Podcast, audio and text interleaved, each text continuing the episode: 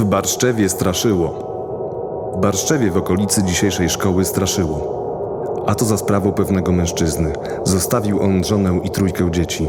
Zaraz po pogrzebie w domu zaczęło straszyć. Jak tylko się ściemniało, słychać było, że ktoś chodzi po strychu i tam przewraca do góry nogami. Stuka i gwiżdże. Tak powtarzało się każdego wieczora. Przychodził ksiądz, świecił i nic. Aż jeden mówi, że trzeba nieboszczyka wykopać, odciąć mu głowę i położyć między nogami, a w trumnę nasypać maku. Tak więc zrobiono. Od tego czasu zjawa nie pokazała się już nigdy. Informator Wincenty Kotowicz.